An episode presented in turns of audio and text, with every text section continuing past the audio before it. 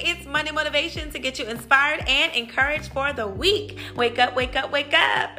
All right, guys, I'm a little hoarse this morning, but I'm going to press through. And that's what I want you to do this week. Press through for you. There are times we face journeys that seem unclear and unpromising, but don't let that keep you from pressing through for you.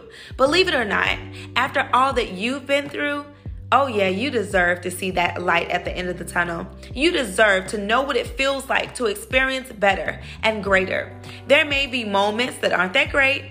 There may be times that you don't feel that great. But remember this with every step you take, brings you closer to your goals and the things that you desire to happen for you and yours.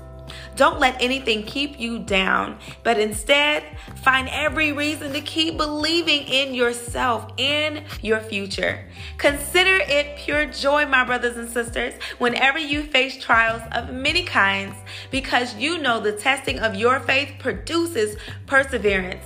Let perseverance finish its work so that you may be mature and complete, not lacking anything. I hope and pray that you guys have a wonderful week.